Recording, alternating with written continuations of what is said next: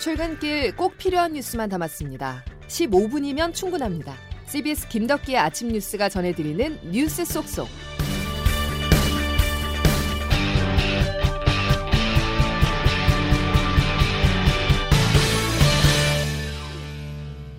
여러분 안녕하십니까? 11월 9일 김덕기 아침 뉴스입니다.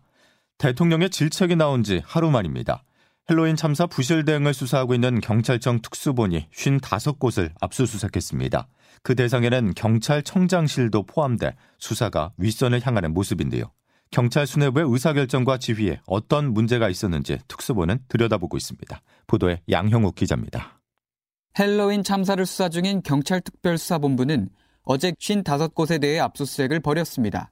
압수수색 대상엔 윤희근 경찰청장, 김광호 서울경찰청장 등 경찰 수뇌부 집무실과 늑장 출동으로 비판받은 이임재 전 용산경찰서장의 집무실도 포함됐습니다. 서울시 소방재난본부, 용산소방서 용산구청 등도 압수수색 대상에 올랐습니다. 특수본은 경찰청장과 서울청장 등의 휴대전화 45대와 헬로윈 안전대책 문건 472건을 포함한 총 1만 3,125점의 압수물을 확보했습니다. 참사 당일 통화 기록 등을 살펴보는 한편 압수물 분석을 통해 경찰구청 소방 등 각 기관 지휘부의 업무상 과실치사상 혐의를 따져볼 것으로 예상됩니다. 특수본이 경찰청장과 서울청장을 상대로 강제 수사에 착수하면서 향후 수사의 종착점이 경찰 수뇌부로 향할지 관심이 집중됩니다. 경찰청장과 서울청장이 입건된다면 업무상 과실치사상 혐의가 적용될 수 있다는 관측이 나옵니다. CBS 뉴스 양형욱입니다. 쉰 곳이 넘는 압수수색 대상 중 경찰 관련만 절반이 넘습니다. 그만큼 헬로윈 참사 부실 대응 수사의 대상은 철저히 경찰에 집중되고 있는데요. 자, 그렇다면 부실 대응 정황이 드러난 경찰 수뇌부가 실제 법적 처벌을 받을 수 있는 것인지 양승진 기자가 따져봤습니다. 특수본은 경찰청장과 서울경찰청장, 용산구청장의 집무실 등 55곳을 압수수색했습니다. 윤희근 경찰청장과 김광호 서울경찰청장의 휴대전화까지 압수했습니다. 특수본은 업무상 과실치사상 혐의로 전날 입건된 이임재 전 용산경찰서장 등의 집무실도 압수수색했습니다. 경찰의 이태원 참사 대응이 총체적으로 부실했다는 정황이 드러나면서 책임자 처벌을 요구하는 목소리도 커지고 있습니다. 법조계에서는 관련자들에게 업무상 과실치사상이나 직무유기 혐의가 적용될 수 있다는 의견이 나옵니다. 현장 책임자였던 용산경찰서장과 112 신고 접수를 총괄하는 상황관리관은 참사 발생 약 4시간 전에 첫 신고를 받고도 적절한 조치를 하지 않은 정황이 드러났습니다. 사고 발생 이후에도 보고를 지연하면서 희생자 구조를 위한 골든타임을 놓쳤다는 비판을 받고 있습니다.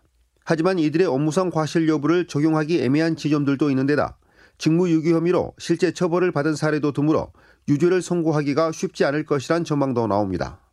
CBS 뉴스 양승길입니다. 경질을 하거나 책임을 묻는 절차가 안 이루어지고 있습니까? 네, 지금 당장 급한 게 아니잖아요. 지금 사람을 바꾸고 하는 것도 뭐 중요할 수도 있지만 그 다음에는 어떻게 하시겠습니까? 그러면 또 청문회 열고 뭐 하고 하면 또 두 달이라는 세월이 또 흘러가고 수사 결과 미진하다면 국정조사와 특검도 마다하지 않고 오히려 우리가 앞장서서 추진할 것입니다. 더불어민주당은 국정조사와 특검을 정쟁의 도구로 사용하지 말고 국정에 무한 책임이 있는 집권 여당이 국민 다수가 요구하는 국정조사를 회피할 수는 없습니다. 역대 장관들 중에서 이 정도 큰 참사가 났을 때 사의 표명을 안 하신 분들은 찾기가 어려울 것 같습니다. 이런 일을 겪으면서 더욱더 열심히 해야 되겠다는 각오를 새롭게 하고 있습니다. 더욱더 열심히 하겠다. 이상민 행정안전부 장관의 말입니다. 대통령실의 입장도 분명합니다. 먼저 사고를 수습하고 경찰의 수사 결과에 따라서 책임을 묻겠다는 겁니다. 야당의 생각과는 큰 차이가 있죠. 이런 괴리감 때문이었을까요? 대통령실 국정감사에 출석한 참모진들이 민주당 의원의 지디가 오가던 중 웃기고 인내라고 쓴 메모가 포착돼 논란이 됐습니다. 어떤 상황이었는지 김명지 기자가 취재했습니다. 어제 국회 운영위원회의 국정감사에서는 김은혜 대통령실 홍보수석과 강승규 시민사회 수석이 퇴장당하는 일이 발생했습니다. 김 수석이 강 수석의 노트에 웃기고 있네란 메모 내용을 적었다 지우는 모습이 언론사 카메라를 통해 포착되면서 한바탕 난리가 난 겁니다. 야당은 사과를 요구하며 강하게 반발했습니다. 더불어민주당 박홍근 의원입니다. 웃기고 있네? 이게 진짜 웃기고 있는 자리입니까? 논란의 당사자인 김수석과 강수석은 거듭 사과하면서 해당 메모가 국회를 향한 것이 아닌 사적인 대화 내용이었다고 해명했지만 결국 국감장에서 쫓겨났습니다. 사적으로 둘이 나눈 대화에 제 메모지를 김은혜 수석과 나누고 어, 그냥 지워버린 겁니다. 단연코 이 부분이 의원님들의 발언이나 국감 진행 사항과 관련해서 진행된 것이 아님을 한편 민주당은 오늘 국민의힘의 반대에도 헬로윈 참사에 대한 국정조사 요구서를 제출할 계획입니다. 끝까지 진실로 가는 길을 거부한다면 정의당 무소속 의원들과 힘을 모아 국민께서 명령한 국정조사 요구서를 연말 예산 전국에 국정조사까지 펼쳐지면서 여야 갈등은 한층 더 첨예해질 것으로 보입니다. CBS 뉴스 김명지입니다. 풍산계를 놓고도 격돌했습니다. 직접 들어보시죠. 풍산계 문제와 관련해서도 답변 똑바로 하세요. 제가 뭘 문재인 대통령이 사료값이 아깝다고 반환하겠다고 하는 겁니까? 제가 그렇게 말했, 말했습니까? 얼버무리지 말고 똑바로 얘기하세요. 제가 그렇게 말했습니까? 외국으로부터 아, 갖는 제가 그렇게 말한 적 없어요. 문 대통령 저도 잘 알아요. 예? 문재인 전 대통령이 2018년 9월 김정은 북한 국무위원장으로부터 선물 받아 키워오던 풍산개 고미와 송강은 어제 행정안전부 대통령 기록관 측에 인도됐는데요. 문 전 대통령 측은 퇴임 전 대통령 기록관과 맺은 협약의 후속 조치인 시행령 개정이 제때 이루어지지 않았기 때문이라고 말했습니다. 앞서 여권에서는 풍산개를 키우는데 매달 사료비와 사육사 인건비 등으로 200여만 원이 든다면서 그 비용을 정부에 요청한다는 것은 국민 정서상 이야기가 어렵다고 비판한 바 있습니다. 검찰이 더불어민주당 이재명 대표 최측근인 김용 민주연구원 부원장을 불법 대선 자금 수수 혐의로 구속 기소했습니다. 하지만 공소장에 자금 용처를 기재하진 못했습니다. 보도에 조태인 기자입니다. 이재명 대표의 최측근으로 꼽히는 김용 민주연구원 부원장이 8억 원이 넘는 불법 선거 자금을 받은 혐의로 재판에 넘겨졌습니다. 김 부원장은 지난해 4월부터 8월 사이 민주당 대선 경선 기간 전후로 대장동 민간개발 사업자인 남욱 변호사로부터 4차례에 걸쳐 총 8억 4,700만 원을 수수한 혐의를 받습니다. 검찰은 남 변호사가 마련한 돈이 유동규 전 성남도시개발공사 기획본부장과 정민영 변호사를 통해 4차례에 걸쳐 현금으로 전달됐다고 보고 있습니다. 다만 검찰은 김 부원장에 흘러간 돈이 어디에 쓰였는지에 대해서는 아직 밝히지 못했습니다. 공소장에는 이재명 대표와 정진상 비서실장 이름을 여러 차례 적혔는데 김 부원장과 이 대표, 정 실장과의 공모 관계는 적시하지 않았습니다. 하지만 검찰은 김 부원장과 정 실장이 유 전 본부장과 형제처럼 지내며 성남시가 개발하는 개발 사업 정책 추진 과정에서 정보를 공유하며 민간 사업자들과 유착해온 것으로 보고 있습니다. 이 때문에 향후 검찰 수사는 정 실장은 물론 이 대표까지 향할 것이란 관측이 나옵니다. 김 부원장 측은 검찰의 기소 직후 입장문을 통해 검찰의 정치자금법 위반 기소는 이미 계획된 것이라며 공소장 내용은 소설에 불과하다고 반박했습니다. CBS 뉴스 조태임입니다. 지금 이 시간 미국 중간 선거가 진행되고 있습니다. 대략적인 윤곽은 우리 시간으로 오늘 오후쯤에 나오는데요. 2년 뒤에 치러질 대선의 전초전 성격이 강한 만큼 중간 선거 결과에 따라서 바이든 행정부의 정책도 상당 부분 영향을 받게 됩니다. 이 말은 우리나라 안보와 경제까지 파장이 미친다는 뜻일 텐데요. 그래서 관심을 기울여야 하는데 개표 결과의 향방을 미리 가늠해 볼 지역에 취재 기자가 나가서 유권자들의 표심을 들어봤습니다. 권민철 특파원입니다. 우리 시간 어젯밤 일제히 시작된 중간선거는 지금까지 순조롭게 진행 중입니다. 개표는 우리 시간 아침 9시 전후 시작됩니다.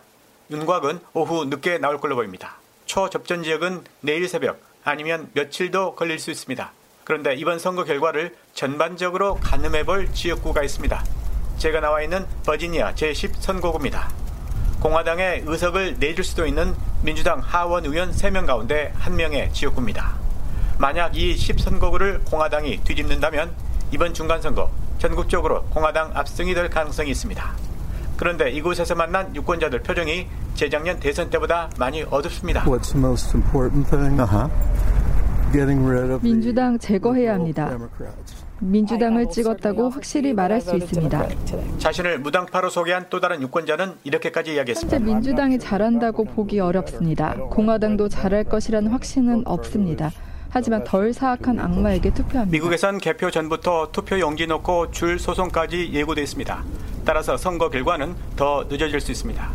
그때까지 재작년처럼 선거 불복 시비 등 극심한 혼란이 빚어질 가능성도 있습니다. 버지니아 중간선거 투표소에서 CBS 뉴스 권민철입니다. 수출로 먹고 사는 우리나라에 큰 의미가 있는 지표가 어제 발표됐습니다. 9월 경상수지로 한 달 만에 흑자로 전환됐지만 수출이 는 영향이 아닌 수입이 줄었기 때문이었습니다. 장성주 기자가 보도합니다. 한국은행이 발표한 9월 경상수지가 16억 1천만 달러를 기록했습니다. 우리나라와 다른 나라 사이의 모든 경제적 거래를 종합한 경상수지는 대외 건전성을 보여주는 핵심 지표인데요. 8월 30억 5천만 달러 적자에서 한 달 만에 흑자로 전환했습니다. 흑자 전환은 우리 경제의 핵심인 무역 부문이 회복됐기 때문입니다. 두 달 연속 적자를 기록한 상품 수지가 9월 들어 4억 9천만 달러로 올라섰습니다. 하지만 1년 전과 비교하면 95%나 감소했습니다. 수출은 2020년 10월 이후 23개월 만에 처음으로 감소한 반면 수입은 에너지 가격 폭등으로 21개월 연속 오른 탓입니다. 황상필 한국은행 경제통계국장입니다. 경상수지 흑적폭 축소는 일본, 독일 등과 같은 에너지 수입 의존도가 높은 국가에서 공통적으로 나타나고 있는 현상입니다. 따라서 앞으로 경상수지 흐름의 불확실성이 커지면서 전망치인 연간 370억 달러 경상 흑자 달성에 빨간불이 켜졌습니다. CBS 뉴스 장성주입니다. 코로나19 신규 확진자 수가 6만 명대를 기록하면서 지난 9월 15일 이후 54일 만에 가장 많은 것으로 집계됐습니다. 중앙방역대책본부에 따르면 어제 0시 기준 코로나19 신규 확진자가 6만 2,273명으로 전날에 비해서 3.3배 증가했습니다. 방역당국은 코로나19 겨울 재유행이 본격화하면 하루 최대 20만 명의 확진자가 나올 수 있다고 보고 오늘 겨울철 방역대책을 발표합니다. 다음 소식입니다. SSG 랜더스가 창단 2년 만에 통합 우승을 차지했습니다. 정규리그에서 단 한 번도 1위를 놓치지 않았고 홈 관중수 1위까지 하는 등 완벽한 우승이었는데요. 선수들은 모두 눈물을 흘리며 감격에 젖었습니다. 박세원 기자입니다. 김광현이 뿌렸고 이정 차례골! 마지막 타구가 1루수 오태곤의 글러브 안으로 빨려 들어가는 순간 김광현은 포효했고 추신수는 감격의 눈물을 흘렸습니다. 김원영 감독이 이끄는 SSG는 어제 인천에서 열린 한국 시리즈 6차전에서 키움을 4대 3으로 꺾고 4승 2패로 우승을 차지했습니다. 올해 정규리그 개막 첫날부터 마지막 날까지 1위를 지켰던 SSG는 SK 야구단을 인수한 후 두 번째 시즌 만에 통합 우승을 달성했습니다. 전신 SK 시절을 포함하면 2018년 이후 처음이자 통산 다섯 번째 우승입니다. 5차전에서 결정적인 대타 끝내기 홈런을 쳤던 김강민은 한국 시리즈 MVP로 선정됐습니다. 너 반지 꼭 뛰자라는 말을 했었어요. 했었는데 그 약속을 것 같아서 너무 기분이 좋아서 좀 벅차올랐어요. 구단주인 정영진 신세계 부회장은 직접 마이크를 잡고 야구 팬들에게 감사의 인사를 전했습니다. 여러분들의 성원과 우리 선수들의 투원 그리고 열정 그 모든 게 오늘의 우리를 이루었습니다. 타격 5관왕 이정우를 앞세워 창단 첫 우승에 도전했던 키움은 가을 야구의 아름다운 패자로 남았습니다. CBS 뉴스 박세훈입니다. 김덕기 아침 뉴스 함께하고 계십니다. 기상청 연결해서 날씨 알아보죠. 김수진 기상 리포터. 네, 기상청입니다. 예, 곳곳에 안개가 낀 것 같은데 어떻습니까? 네, 오늘 아침 출근길 서쪽 지역을 중심으로 시야가 뿌옇고 답답한 곳이 많은데요. 현재 서해안과 강원 북서 내륙으로는 가시거리가 100m 미만, 그 밖에 서쪽 대부분 지역에서도 200m가 안 되는 매우 짙은 안개가 끼어 있어서 오늘 아침 출근길 교통안전에 각별히 유의하셔야겠습니다. 앞으로 이 안개는 오늘 오전까지 이어지는 곳이 많겠고요. 그 밖에는 오늘 중부지방은 대체로 구름 많겠고 남부와 제주도는 종일 맑은 날씨가 이어지겠습니다. 다만 오늘도 대기 정체 속에서 수도권과 충남권 수도권을 중심으로 종일 공기질이 좋지 않을 것으로 보여서 이 점 유의하셔야겠습니다. 낮 최고 기온은 서울과 청주 17도, 대구 20도, 광주, 부산 21도의 분포로 여전히 평년 기온을 조금 웃돌겠고요. 그만큼 일교차가 크겠습니다. 날씨였습니다. 김덕희 아침 뉴스 오늘 소식은 여기까지입니다. 내일 다시 뵙죠. 고맙습니다.